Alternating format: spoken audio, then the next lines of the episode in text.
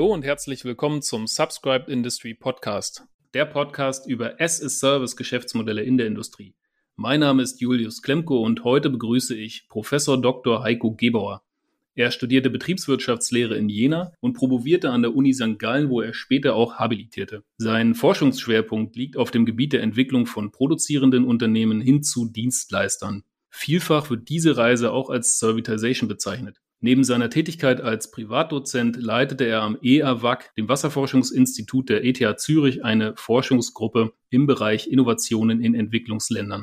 Er ist Gastprofessor für internationales und strategisches Management an der Universität Linköping in Schweden, die ebenfalls sehr renommiert ist auf dem Gebiet der Servitization. Zudem arbeitet er am Bosch IoT Lab an der Uni St. Gallen und beschäftigt sich am Fraunhofer IMW mit datenbasierter Wertschöpfung. Demnach haben wir heute im Podcast einen wahren Experten im Bereich Servitization und auf dem Gebiet der As-a-Service-Modelle. Wir reden über den jüngst veröffentlichten St. Gallen Equipment As-a-Service Navigator und durchlaufen beispielhaft die 7 Schritte zur Entwicklung von Equipment As-a-Service Geschäftsmodellen. Darüber hinaus beleuchten wir damit verbundene typische Mythen und Herausforderungen. Bevor wir gleich ins Interview springen, noch ein kurzer Hinweis in eigener Sache. Natürlich freue ich mich über ein Like bei Apple Podcasts und bei LinkedIn, um den Podcast gemeinsam noch schneller zu verbreiten. Und jetzt wünsche ich euch wie immer eine innovative Zeit. Hallo, Herr Professor Dr. Heiko Gebauer. Schön, Sie hier zu haben. Schön, dich hier zu haben. Ja, danke für die Einladung. Ich bin gespannt. Herzlich willkommen zu diesem Podcast. Ich freue mich sehr. Du hast im Rahmen deiner Tätigkeiten bereits viele Industrieunternehmen von innen gesehen und du beschäftigst dich seit vielen Jahren mit dem Wandel von Produktherstellern zu Dienstleistungsanbietern, also der Servitization. Und darüber hinaus ist deine Arbeit geprägt durch Themen wie digitale Geschäftsmodelle in der Industrie und Innovation im Dienstleistungssektor. Kannst du uns zum Einstieg ein bisschen verraten, was genau diese Themen für dich so faszinierend macht? Ja, die Themen sind so ein bisschen vom Gefühl her wie Haare schneiden. So kann man jetzt unter Corona, haben wir vielleicht das lange Zeit vermisst, aber man hat das Gefühl, es sind Themen, die immer wieder kommen. So. Jede Industriefirma hat dieses Service-Thema, versucht innovative Services zu machen für die heutigen, für die zukünftigen Produkte. Und nach einer gewissen Zeit sozusagen dann franzt es ein bisschen aus, da geht sozusagen die Frisur verloren. Und ich muss immer wieder sozusagen drüber schauen und vielleicht mein Servicegeschäft immer wieder sozusagen professionalisieren, kommerzialisieren, strukturieren, dass es für mich persönlich wie so eine Art kontinuierlicher Prozess ist. Und nicht irgendwie ein Einmalweg vom Produkt zum Service, sondern ich muss eigentlich Service tagtäglich leben. So, ja. Jetzt ist ja vielfach die Rede von As-a-Service-Geschäftsmodellen. Siehst du da einen Unterschied zu dem Begriff oder der Begrifflichkeit Betreibermodelle? Dieses Wort, das kursierte ja stark Anfang der 2000er. Gibt es da Unterschiede aus deiner Sicht oder ist im Grunde das Gleiche? Ja, ist für mich nicht das Gleiche. Also Betreibermodelle haben immer den Anspruch auch gehabt, dass ich beim Kunden jemanden physisch vor Ort habe, der die Maschine entsprechend betreibt. So. Die Erfahrung hat eigentlich gezeigt, nicht jeder Kunde möchte das, nicht jeder Kunde möchte sich da so tief reinschauen lassen. Ich habe natürlich auch nochmal technische Veränderungen gehabt, wo ich jetzt jemand stehen haben müsste, habe ich jetzt irgendwie eine Internetverbindung und kann das sozusagen remote auch monitoren, dass der Begriff dann As-a-Service immer viel weiter gefasst ist.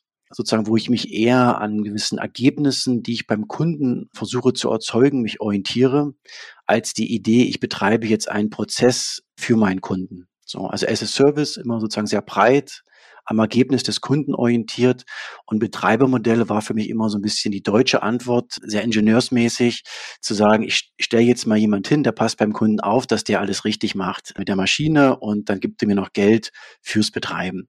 So, da sehe ich so ein bisschen die Unterschiede. Seit 2018 arbeitest du jetzt für das Bosch IoT Lab an der Uni St. Gallen und du bist ja Mitherausgeber, wenn man das so sagen kann, des jüngst fertiggestellten St. Gallener Equipment As-a-Service Navigator. Du hast mir den zur Verfügung gestellt, ich habe den hier liegen, ich bin sehr begeistert. Kannst du uns schildern, was dieser St. Gallen EAAS Navigator genau ist und warum man den braucht? Wir sind ein bisschen drauf gestoßen, also Equipment As-a-Service, Product As-a-Service ist ja ein Thema, das gibt es schon sehr lange, so. Und ähnlich wie beim Thema Geschäftsmodelle haben wir ein Gefühl gehabt, wir müssten Firmen eine Art Orientierung geben. Und sagen wir mal, sehr hands-on, sehr einfach, niederschwellig, ihnen sagen wir mal, das Thema versuchen näher zu bringen. Und dann hätte man jetzt, glaube ich, noch das x-te wissenschaftliche Paper drüber schreiben können, ohne damit wirklich einen Industriewert zu erzeugen. Und da haben wir uns gesagt, lass uns das ein bisschen anders angehen, und möchte da mich auch bei den Kollegen in St. Gallen herzlich bedanken, beim Felix Wortmann, Claudio Lamprecht und Elgar Fleisch, die da dazu beigetragen haben, dass wir gesagt haben, lass uns etwas konzipieren, eine Art Ablauf, Schritte mit schönen Beispielen, die einfach Firmen helfen, sich dem Thema schrittweise zu nähern. Und das ist dann rausgekommen. Wir haben keinen Anspruch auf Vollständigkeit, dass wir sagen, es müssen jetzt diese 66 Muster einfach sein, die wir identifiziert haben, sondern wir glauben, das sind wichtige Punkte, sind auch offen für Feedback und versuchen das, sagen wir mal, jetzt mal rauszubringen und aber auch noch sukzessive weiterzuentwickeln. Ja, die 66 habt ihr vielleicht abgeleitet von den 55 Geschäftsmodellen, die bereits einmal von der Uni St. Gallen rausgegeben wurden, oder? Genau, die Zahl ist immer, es musste auf jeden Fall nur zwei gleiche Zahlen sein. Nein, wir sind ein bisschen auch, der Geschäftsmodellnavigator ist natürlich so auf einer etwas höheren Ebene. Also sozusagen As-a-Service ist dann, sagen wir mal, eher vielleicht 3, 4 verschiedene Geschäftsmodelle von Subscription, Pay-per-Use. Und wir gehen noch mehr stärker rein, sagen wir mal, in warum sollte ich es machen, wie kann ich es machen, was ist mein Kundenbedürfnis, versuchen das ein bisschen runterzubrechen und ja, und sagen eigentlich aus, dass man in diesem Weg dorthin durchaus was finden kann. Ich muss jetzt nichts davon verwerfen oder so, dass ich sage, das Geschäftsmodell passt jetzt nicht, sondern wir versuchen, die Leute zu überzeugen, beschäftigt euch mal damit.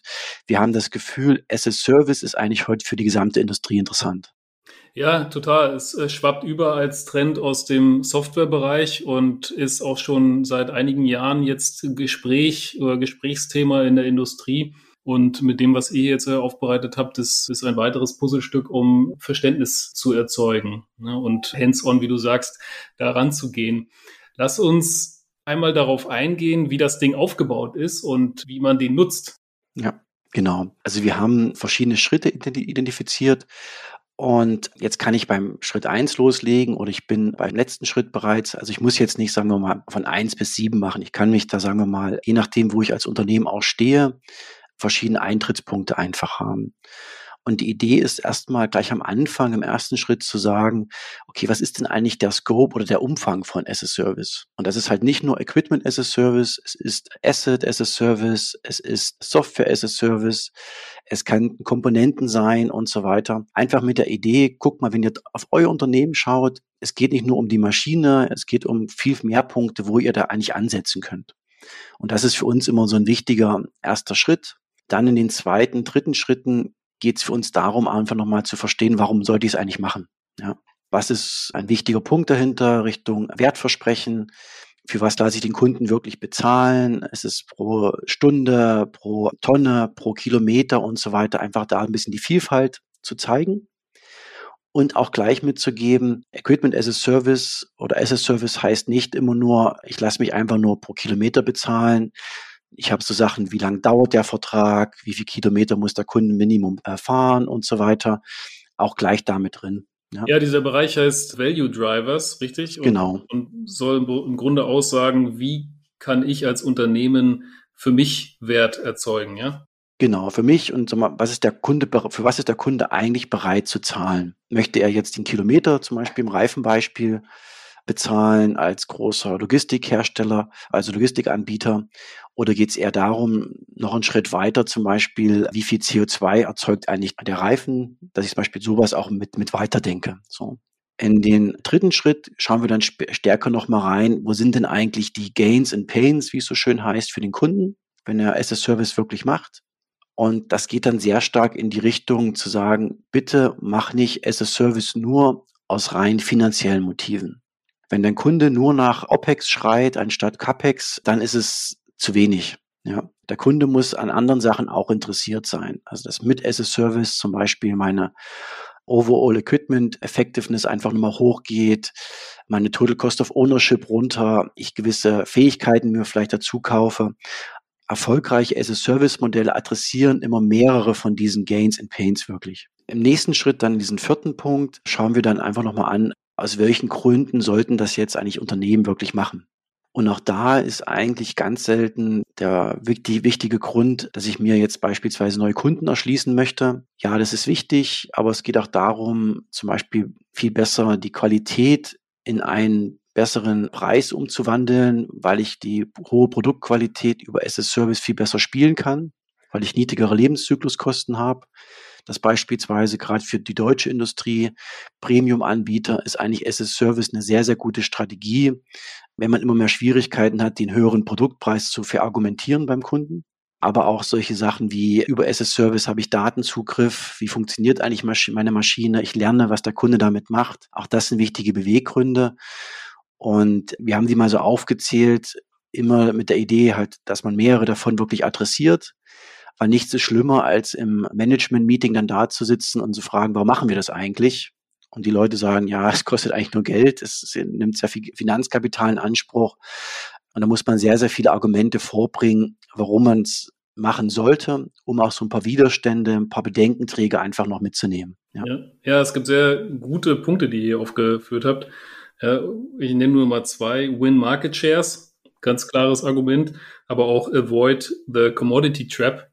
Also, dass du versuchst zu vermeiden, dass dein Produkt am Ende nur eines von extrem vielen Anbietern ist da draußen und dass du in irgendeiner Form eine Differenzierung schaffst. Ne? Genau. Dann in den, sagen wir mal, Schritt 5, das ist so ein bisschen als Checkliste zu verstehen, dass ich dann sage, ja, welche Services sollte ich eigentlich integrieren in dieses Angebot? Und die haben wir so ein bisschen festgestellt, die meisten machen den Fehler und sagen einfach, da muss alles rein. Ja, da muss Monitoring und Service und Optimierung und so weiter und schnüren das As-a-Service-Paket so groß, dass es für den Kunden sehr unattraktiv wird, so vom Preis her. Sondern wir merken eigentlich, ja, guck dir das alles mal an, aber nimm nur das rein, was wirklich Sinn macht. Ja, also was der Kunde bereit ist, auch in diesem Preis mit zu inkludieren. Andere Sachen kannst du separat anbieten, nimm vielleicht auch ein paar Sachen einfach raus, die der Kunde nicht wertschätzt. Also auch da ist die Sache ist jetzt im Gegensatz zu den anderen nicht so zu verstehen, je mehr ist besser, sondern wirklich zu sagen, greif dir die richtigen Sachen raus, die dem Kunden einen Mehrwert stiften. Ja, und überlege dir, was kann in dein Basisprodukt mit hinein und was könnten eventuell Upgrades sein. Ja? Genau. Das ist ja der Vorteil. Ich sage, ich habe einmal As-a-Service, der Kunde ist an mich gebunden und ich mache dann so ein Upgrading, Downgrading vom Kunden, wo ich immer sozusagen gewisse Features dazu kaufen kann, runternehmen kann, lerne aber dadurch im Hintergrund viel mehr, was sind eigentlich treffsichere Angebote. Ja.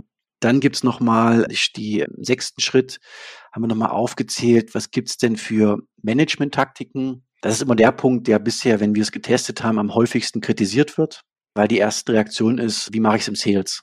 Die Taktik haben wir nicht drin. Wie bringe ich es der Sales-Mannschaft bei? Werden wir an der nächsten Edition auch mit aufnehmen. Aber das gibt einfach nochmal Empfehlungen. Wie kann ich es jetzt umsetzen? Wie kann ich mit den Finanzansprüchen rangehen oder umgehen? Wie finde ich überhaupt meine ersten Kunden? Wie segmentiere ich meine Kunden richtig, um As-a-Service erfolgreich zu machen? Ja. Und dann im letzten Schritt, im 7. Schritt ist einfach nochmal aufgelistet. Pass auf, wenn du das machst, Produktkonnektivität ist da wichtig mit verschiedenen Technologien.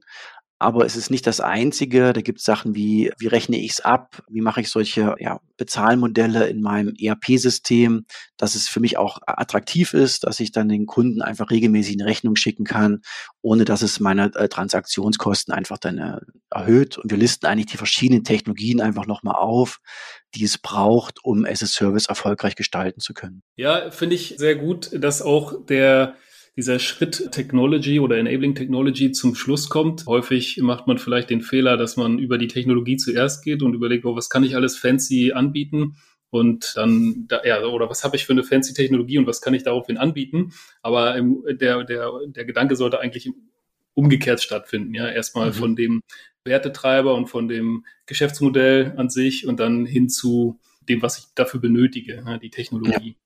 Ja. Auf der anderen Seite hatte ich mir die Frage gestellt, vielleicht, ich weiß nicht, ob man das als Kritikpunkt sehen kann, auf jeden Fall kommen bei euch jetzt in diesen Karten der Kunde erst an dritter Stelle. Also erst überlegt man sich den Scope, dann überlegt man sich, wie kann ich für mich selbst als Unternehmen Wert schaffen, also in welcher Form kann abgerechnet werden, Subscription, also Abo-Modell oder Pay-per-Use, Pay-per-Outcome etc. Und dann erst kommen die Kunden-Gains und Pains.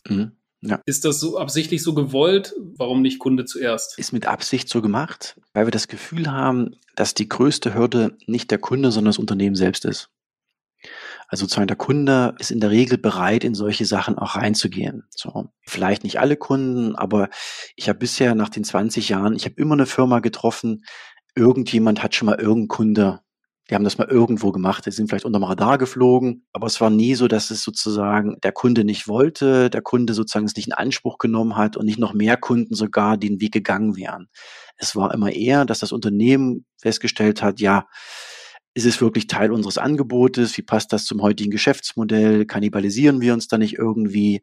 Und wie verrechnen wir es wirklich? Was sind unsere Werttreiber? Und dass man das erstmal am Anfang setzt, werdet euch erstmal selbst klarer, was euer Ziel ist. Und der Kunde wird euch das eigentlich, wenn er das gut konzipiert, ist der Erfolg eigentlich beim Kunden, ja, die Erfolgswahrscheinlichkeit relativ hoch. Ja, vielen Dank für die Einführung in das wirklich sehr interessante Modell. Mir ist aufgefallen, gleich auf einer der ersten Karten sieht man eines der prominentesten Beispiele für Equipment as a Service, nämlich Rolls-Royce, die ja schon seit den 60er Jahren dieses Power-by-the-Hour-Modell anbieten. Ein weiteres Beispiel ist Xerox, der Hersteller für Kopierer. Warum sind es immer wieder die gleichen Beispiele, die herangezogen werden? Also immer Xerox, immer Rolls-Royce. Liegt es daran, dass nur so wenig Hersteller bisher tatsächlich erfolgreich sind mit Equipment as a Service oder was ist der Grund? Ja, einfach mal versucht, das Schöne an den Beispielen ist immer, die kennen alle, ja, aber die haben, wie richtig gesagt, auch einen gewissen negativen Effekt. Weil man oft dann sagt man, okay, ja, hat bei Rolls-Royce funktioniert, das funktioniert nicht bei uns. Das ist Xerox und das hat zum Beispiel die Kopiererindustrie auch in eine schwierige Situation gebracht, wo man in einen starken Preiswettbewerb eingetreten ist pro kopierte Seite.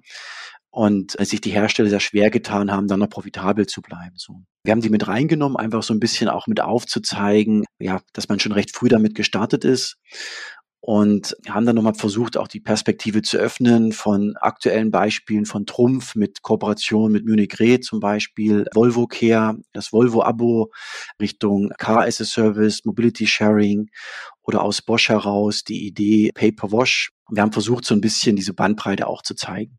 Ja, dass wir jetzt versucht haben, in diesen Kärtchen immer, natürlich haben wir Beispiele wie Rolls-Royce und Xerox oder auch Hilti durchaus drin, aber hoffen auch ein paar andere Sachen mit gezeigt zu haben, wo diese Sachen auch funktionieren. So. Aber Grundaussage ist nicht, nochmal auf die Frage zurückzukommen, wir sehen es eigentlich als relevant an für sehr, sehr viele Industrieunternehmen.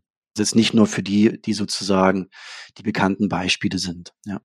Ja, es sind Beispiele, die sehr plakativ sind, die immer wieder fallen. Ich habe durchaus gesehen, dass ihr sehr viele andere Beispiele mit einbringt. Ich glaube, ihr hattet auch eine Zahl genannt von 200, wenn mich nicht alles täuscht. Ja, 200 Unternehmen, die ihr hier untersucht habt im Rahmen dieser Erstellung dieser Kärtchen. Das ist natürlich schon beachtlich. Ich glaube, die wenigsten dieser 200 Unternehmen sind tatsächlich da draußen weit bekannt und daher, ja, diese Beispiele dienen immer ganz, ganz gut, ne?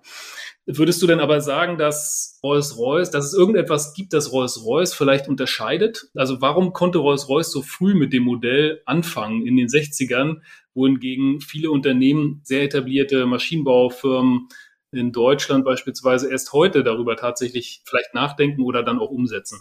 Ja, also Rolls-Royce ist einfach ein Sonderfall. Und zwar nicht nur Rolls-Royce, sondern die Luftfahrtindustrie. Weil es einfach in der Luftfahrtindustrie ein Phänomen gibt, dass ich als Fluggesellschaft extrem große Schwierigkeiten habe. Auf der linken Seite sind meine Kostenfaktoren und rechts ist die Art und Weise, wie ich Geld generiere. Und da fehlt dazwischen sehr, sehr viel. So. Und jede Möglichkeit, sagen wir mal, Kosten besser an meinen Umsätzen zu verlinken, hilft der Luftfahrtindustrie weiter. Das heißt, die Idee zu sagen, ich bezahle nur für die Turbine, wenn sie wirklich fliegt, war für viele Fluggesellschaften mit den ganzen Zyklen und so weiter sehr, sehr attraktiv und hat sehr, sehr gut in diese Industriestruktur gepasst. Jetzt darf man das nicht so einfach sehen, weil Rolls-Royce das sehr, sehr unglaublich weiterentwickelt hat. Also das ist jetzt die Power by the Hour. Die Hour ist nicht mehr das Entscheidende, sondern wirklich die Hour on the wing und off the wing, wie es so schön heißt, mit gewissen Verfügbarkeitsgarantien, mit Emissionsgarantien und so weiter. Das ist ein gesamtes Paket und man darf jetzt nicht mehr Rolls-Royce einfach nur sagen, die rechnen die Stunde ab. So. Also man hat eigentlich das Modell sehr früh gestartet und hat aber auch gezeigt, ich muss es immer wieder weiterentwickeln. Das ist das Schöne an der Rolls-Royce-Geschichte. Das sehen aber sehr, sehr viele nicht. Die sind immer noch in diesem lass mich pro Stunde bezahlen, Modell mit drin. Und jetzt sagen wir mal, bei anderen Unternehmen gab es jetzt mal diese Industriestruktur noch nicht mit diesen Kosten, Umsatzvergleichen. Wir sehen aber, sagen wir mal, dass sich das heute eher widerspiegelt, dass auch Maschinenbauer, Nutzer von Maschinen eher auch in diesen Kategorien denken.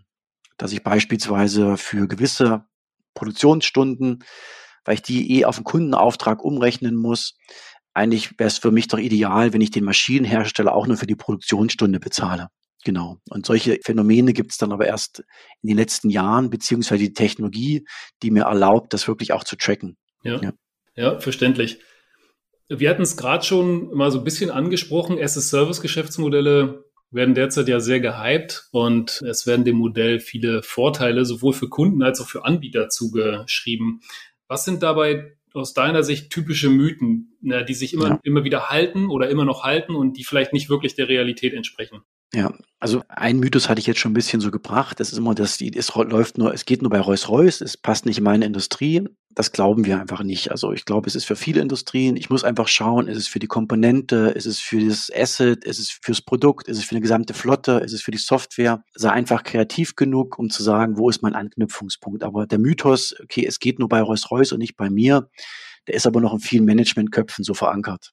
Ein zweiter Mythos ist immer, das ist nur attraktiv für Kunden, die sich das Produkt nicht leisten können. Ja, es sind die Kunden, die will ich nicht in meinem Portfolio, die finanziell schwachen. Wenn ich Equipment as a Service oder as a Service richtig spiele, dann kriege ich eigentlich die Kunden, die genau nach diesen Verbesserungen suchen, nach der optimalen Verfügbarkeit des Produkts, die auch einen Mehrpreis bezahlen wollen. So, also wie gesagt, nur die preissensitiven Kunden ist ein Mythos. Dann ein Mythos, jetzt auch schon ein bisschen in der Diskussion so drin, dass ich das immer komplett aufwerten muss, ein riesen Paket schnüre, alles muss rein in As-a-Service-Angebote, auch nicht der Fall. Ich kann mir da eigentlich sehr gezielt raussuchen, was ist wirklich notwendig. Ein weiterer Mythos ist dann immer so Richtung, es ist immer ein reines Bezahlen pro Stunde.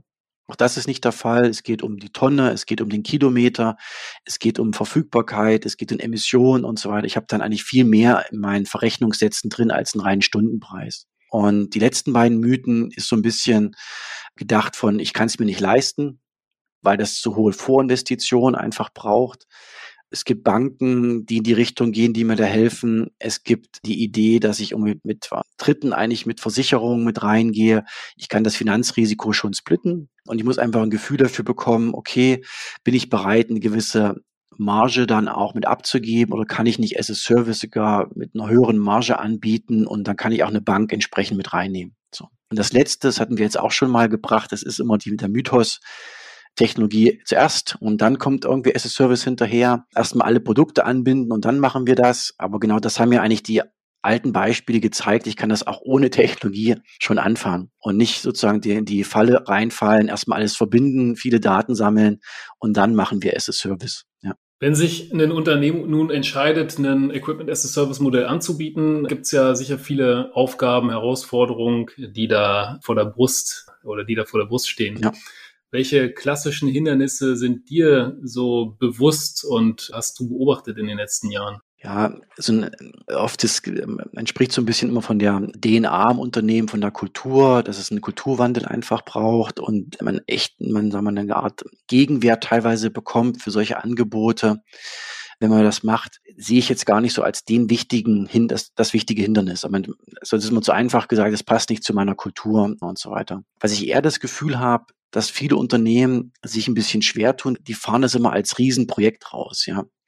Also wir machen jetzt as a Service und da gibt es in der Finanzabteilung was, da wird überlegt, wie ist der Verkaufskanal und so weiter. Das sind alles wichtige Sachen, ja. Aber ich glaube, im Endeffekt macht es Sinn, eher mit so einer Minimal Viable Idee einfach einzugehen. Also was ist denn meine einfachste Anfangskonfiguration für ein as a Service Angebot? Teste das mal in einen Markt mit einem Kunden, lerne davon, geh zum nächsten Kunden, im nächsten Markt und so weiter. Und diese Philosophie, sagen wir mal, wenn ich das so mache, dann kann ich sehr, sehr viele Fehler vermeiden. Also sozusagen eher so als das Ganze als Experiment sehen und nicht zu früh, zu hoch an die Glocke hängen, dass man einfach dann genau die Widerstände findet, die Kultur ändern muss und so weiter, sondern eher wirklich von unten getrieben, von Case zu Case gehen und dann wird man irgendwann Momentum generieren, was es dann auch viel, viel einfacher macht, in der Organisation durchzudringen. Du hast insbesondere in der Industrie ja in den letzten Jahren auch viel Erfahrung gesammelt. Gibt es da spezielle überraschende Einsichten, die du auch jetzt machen musstest? Ja. Ich fand so eines der überraschenden Elemente nochmal, was jetzt Electrolux gemacht hat. Electrolux war ja eigentlich gescheitert mit der Idee Pay-per-Wash. Den hatte man Ende der 90er, Anfang der 2000er Jahre. Ich glaube, das waren damals 7000 Waschmaschinen in Stockholm und ich lasse mich pro Waschzyklus bezahlen. Das hat nicht funktioniert, wurde vom Markt genommen. Und dann finde ich immer sehr erstaunlich, dass man dann nochmal die Idee nochmal aufgreift. So. Und zwar für diese Staubroboter, so die rumfahren, ja, und hatte erst die Idee gehabt, die verkaufe ich einfach. Im gleichen Unternehmen, ja? Also Electrolux. Genau, irgendwann unter Electrolux, genau, dieser Staubroboter. Und dann hat man mal in die Zahlen am Anfang reingeguckt und hat festgestellt, man hatte zum Glück Konnektivität, man hat sozusagen messen können, nicht nur wie viel neu habe ich verkauft, sondern wie viel Quadratmeter macht er eigentlich sauber. Und dann ist sozusagen die Wachstumsrate der Produkte war linear, aber die Wachstumsrate der Quadratmeter war einfach nicht linear, war einfach schneller. Und aus dieser simplen Erkenntnis hat man sich festgestellt, über was möchte ich denn wachsen? Über die Anzahl der mehr verkauften Produkte oder dass die Leute, wenn sie es einmal haben, dass sie sagen, na, dann fährt dann auch noch in meine Abstellkammer, das fährt dann auch noch bei meinem Nachbarn oder so oder irgendetwas. Das heißt, ich profitiere davon, dass die Leute sich dran gewöhnen und eigentlich mehr Quadratmeter sauber machen wollen. Und das ist so eine Überraschung, dass ich sage, ja, wenn ich einmal das weiß, dann fange ich an, mein Geschäftsmodell zu ändern. Dann finde ich einen guten Preis, einen attraktiven Preis pro Quadratmeter und erschließe mir einen komplett neuen Markt. Und dass man dann auch nochmal einfach so überraschend, wie gesagt, muss lernen mit diesem Konzept. Es hat am Anfang nicht so gut funktioniert, weil man immer geglaubt hat, ich muss den Kunden einen Vertrag mitbieten, dass er mindestens 24 Monate diesen Roboter hat. Dann zahlt er pro Quadratmeter, ja, aber niemand wollte sich 24 Monate eigentlich binden. Hat das rausgenommen aus dem Angebot, einfach mit der Idee, wenn du früher kündigen möchtest, also kannst jederzeit kündigen, aber du musst dann nochmal fürs Abholen bezahlen, für die Überholung. Das wurde unter der Idee von Circular Economy verkauft, dass das nicht in Schrott geht, zahlst nur eine kleine Gebühr und dann geht das an den nächsten Kunden. Die Login-Effekte sind heute noch da, also niemand hat das gekündigt, also die sind über die 2 Jahre hinweggegangen, aber man hat denen ein psychologisches Gefühl gegeben, es ist kein Login da, aber niemand hat es in Anspruch genommen. Also alle haben sozusagen das Ganze behalten, waren zufrieden. Und die paar, die es verkauft hätten, die es nicht mehr nutzen wollten, die haben das Geld auch dafür in die Hand genommen. Es geht also sehr viel, sagen wir, Richtung Psychologie, Richtung Emotion, es für den Kunden einfach erlebbar zu machen. Und das sind so für mich überraschende Dinge, die man einfach dann lernt, wie solche Sachen nicht nur im Endkonsumentenbereich, sondern auch im Industriebereich durchaus funktionieren können. Ja. Okay, also die psychologischen Tricks, die siehst du mittlerweile auch im Industriebereich, ja, gar nicht nur im B2C. Ja, ich denke schon, aber auch als gerade bei dem Thema Richtung mit den Einkäufern, also so eine andere Geschichte, die mir im Kopf geblieben ist, immer von Michelin, mit dem Preis pro Kilometer, lange Zeit sich damit sehr schwer getan, bis man auf die Idee gekommen ist, dass ich zur DHL einfach gehen muss und sage, der größte Vorteil ist nicht der Preis pro Kilometer, sondern du bekommst von uns nur noch eine Rechnung im Monat und nicht mehr Tausende von Einreifen und einer Überholung und ein Aufpumpen, womit du dich unglaublich viel beschäftigen musst, sondern du bekommst einmal im Monat eine Rechnung über den Kilometerstand. Und das macht es natürlich für die DHL, okay, dann wissen sie, was sie einsparen und dann ist das eigentlich ein No-Brainer und hat sozusagen seit 2010, hat man dieses Argument einfach betont, zu großen Erfolgen einfach geführt. Und man trifft da eher auf Emotionen bei den Kunden, als sagen wir mal jetzt, oder so ein Thema spricht man einfach an, als jetzt zu sagen, ist der Preis pro Kilometer wirklich gerechtfertigt? Ja. Wollen wir, bevor wir zum Ende kommen, ein Beispiel durchlaufen, dass du uns vielleicht auf eine Geschäftsmodellentwicklungsreise kurz mitnimmst. Vielleicht hast du gerade ein aktuelles Beispiel in der Tasche und wir nehmen das und laufen einmal diese 7 Schritte durch. Gerne. Würde ich vielleicht sogar beim Electrolux-Beispiel einfach bleiben. So dieses Vakuum-Cleaner as a Service, wie es so schön heißt. Wenn man so den ersten Schritt einfach macht, dann ist es eine Kombination aus einer Software, dass ich sozusagen den Roboter per Handy steuern kann und dann den eigentlichen Roboter as a Service. Das wäre der eigentliche Scope. Also ist nicht eine Pattern, sondern eine Kombination, sagen wir, aus diesen beiden Ideen. Die Software als Subscription und dazu noch das eigentliche Equipment. Dann, wie gesagt, der Core-Driver im Schritt 2 ist dann eher, okay, ich brauche einen attraktiven Preis, ja, pro Quadratmeter. Das sind, glaube ich, um die 70 schwedische Kronen, was man dann zahlt. Aber ich habe auch dabei zum Beispiel die Idee, dass ich einen Exit enable, also sozusagen, dass die Leute es zurückgeben können. Und ich nehme zum Beispiel die minimale Zeit raus, dass die da 24 Monate sich dazu verpflichten müssen. Customer Gains and Pains ist einfach, niemand mag Staubsaugen, so, also hassle-free wäre das praktisch. Plus nochmal, die Geräte sind, sagen wir mal, relativ teuer, ja, aber Die Kunden würden, sagen wir mal, könnten sich's leisten, sind aber eher verunsichert. Und ich mache diesen Idee von CapEx zu OpEx, dass sie sozusagen diese hohe Anfangsinvestition nicht haben. Mhm. Warum mache ich das? Wie gesagt, anderes Wachstumsmomentum über das die wäre Quadratmeter. Jetzt Schritt 4, ja? Genau. Dann der vierte ist dann eher nochmal, warum mache ich das als Electrolux? Eigentlich ist das für mich wie ein Pionierprojekt. Wenn mir das gelingt, kann ich das für ganz viele andere Produkte nochmal ausrollen. Ja, dass ich sage, das geht ja nicht auch noch für die Rasenroboter, das geht für andere Haushaltsgeräte. Ich muss bloß besser verstehen, was braucht es dafür wirklich? So. Und vor allen Dingen viele Daten über den Kunden zu sammeln. Also ein Kunde, der jetzt einmal bei Electrolux registriert ist, ist einfach etwas, was für Electrolux sehr, sehr spannend ist, weil die bisher gar keinen Endkundenkontakt hatten. Weil die ja über Händler verkauft haben und sozusagen eigentlich dann zwischen ihnen und dem Kunden dann eine Mediamarkt oder eine andere waren und ihnen es jetzt zum ersten Mal gelingt, Kunden müssen sich registrieren, auch Endkunden eigentlich direkt bespielen zu können. So ein wichtiger, sagen wir mal, strategisches Argument, noch stärker da eigentlich reinzugehen. Also der fünfte Schritt, der Defining the Service Offering, also die ganzen Besen in diesem Roboter, der rumfährt, wenn ich was austauschen muss, das ist alles mit dabei. Und praktisch auch einen regelmäßigen Check und Unterhalt des Ganzen, falls ein Fehler auftritt und so weiter. Und das Ganze wird einfach remote monitort, weil ich einmal den Zugang habe. Ja. Dann bei den Taktiken eher so dieses, wo starte ich nochmal, wo habe ich denn schon Kunden, die durchaus, sagen wir mal, heute oft bereit sind, auch was dafür zu zahlen, was wäre ein typisches Kundensegment. Und das sind dann vielleicht Kunden, die so zwischen privat und professionell sind. Also jemand, der zum Beispiel ein großes Homeoffice einfach hat oder so seine kleine Kanzlei auch noch im Haus mit drin hat. Und das sind einfach Kunden, die bereit sind, da reinzugehen. Und das muss ich versuchen zu identifizieren. Und auch nochmal vielleicht überlegen, ändert sich denn dadurch auch nochmal mein Zusammenspiel mit Retailern, mit meinen Distributionskanälen? Wie gehe ich damit um, dass ich jetzt praktisch, verkaufe ich das separat oder kann ich sozusagen die auch befähigen, dass die das As-a-Service auch mit anbieten, ja, als Taktik. Und dann zum Schluss nochmal der siebte Schritt, wo sind die Technologien?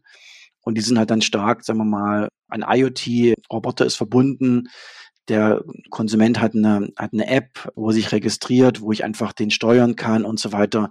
Und diese Technologien muss ich mit anbieten, plus eine Technologie, die praktisch das automatische Abrechnen ermöglicht.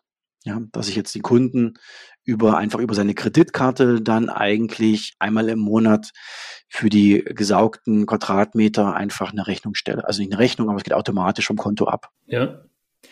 Wir hatten ja vorhin einmal die Zahl von 200 in den Raum geworfen. Was würdest du sagen, wie ist da die Verteilung zwischen B2B-Unternehmen und B2C-Unternehmen, die As-a-Service anbieten? Ja, also in unserer Recherche haben wir eigentlich ganz bewusst nach B2B gesucht. So, also wir denken mal, von den Beispielen sind ungefähr 150 B2B und vielleicht 50 im B2C-Bereich.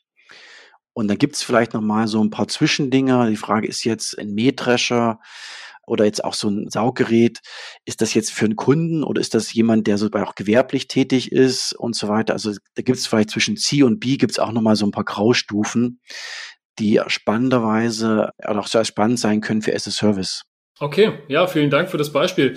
Die Zeit drängt leider, wir müssen zum Schluss kommen. Mich würde aber interessieren noch, wie du das zu erwartende Umsatzpotenzial über die nächsten Jahre in puncto As-a-Service-Modelle siehst. Ja, das ist immer eine Frage, die bekomme ich immer recht häufig gestellt. Also was glauben Sie denn, wie viel Umsatz wir da zukünftig damit machen können? Es gibt dann so ein paar schöne Statements, dass man sagt, wir müssen ambitioniert sein. Auf der anderen Seite auch realistisch. Ambitioniert heißt immer mindestens zweistellig als Umsatzanteil, aber dann realistisch heißt die kleinste zweistellige Zahl. Und das ist dann bei 10% vom Umsatz. Das sehe ich, auch wenn es jetzt mal vielleicht ein bisschen lustige Geschichte ist, das sehe ich aber schon als realistisch an, dass ich sage, für jemanden, der heute startet, der kann, sagen wir mal, schon in den nächsten 5 Jahren 10% vom Umsatz durchaus über solche As-a-Service-Angebote machen. Ja. Da muss man mal gucken, die sind halt nicht gleich. Ich verdiene ja bei As-a-Service über den Lebenszyklus, dass ich das immer aufpasse, was ich da sozusagen reinrechne.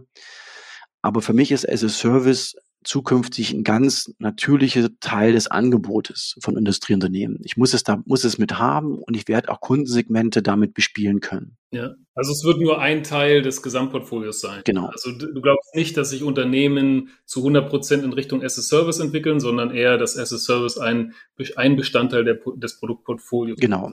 sein. Ist ein Bestandteil, ist auch kein Bestandteil in Konkurrenz zu den anderen. Für mich ist das eigentlich eher was Komplementäres, was Ergänzendes. Und dass man das dann über den Aspekt entsprechend bespielen kann, zu sagen, okay, wenn wir es anbieten, dann ist auch die Möglichkeit da, längerfristig Kunden zu binden. Und dann ist dieser 10% Umsatzanteil vielleicht jetzt noch nicht so wahnsinnig hoch, aber es ist ein ganz wichtiger Umsatzanteil, der ist sehr, sehr der ist profitabel, der ist längerfristig angelegt und kann sozusagen in der Wichtigkeit schon nochmal höher liegen einfach. Ja. Ja. Und selbst die Beispiele wie Rolls-Royce und Xerox, auch die sind bis heute noch nicht 100% Power by the Hour. Die sind dann vielleicht bei Umsatzanteilen von 40-50%, aber nie 100%, sagen wir mal, was sie damit verdienen. Und für die deutsche Industrie, wie gesagt, 10% sehe ich als gutes Ziel an. Und was da drüber kommt, schauen wir einfach mal. Okay, ja, wir können gespannt bleiben. Gespannt bin ich auch darüber, wie es weitergehen wird mit dem St. Gallen Equipment As-a-Service Navigator. Vielleicht kannst du uns da noch ein paar Sätze zu sagen. Und natürlich auch die drängendste Frage, ja, wie kommen Interessenten dazu? Also wo kommt man ein Exemplar? Ja, genau, also es ist jetzt gedruckt. Wir haben die ersten Exemplare verschickt und würden jetzt das ganz normal über Amazon verkaufen.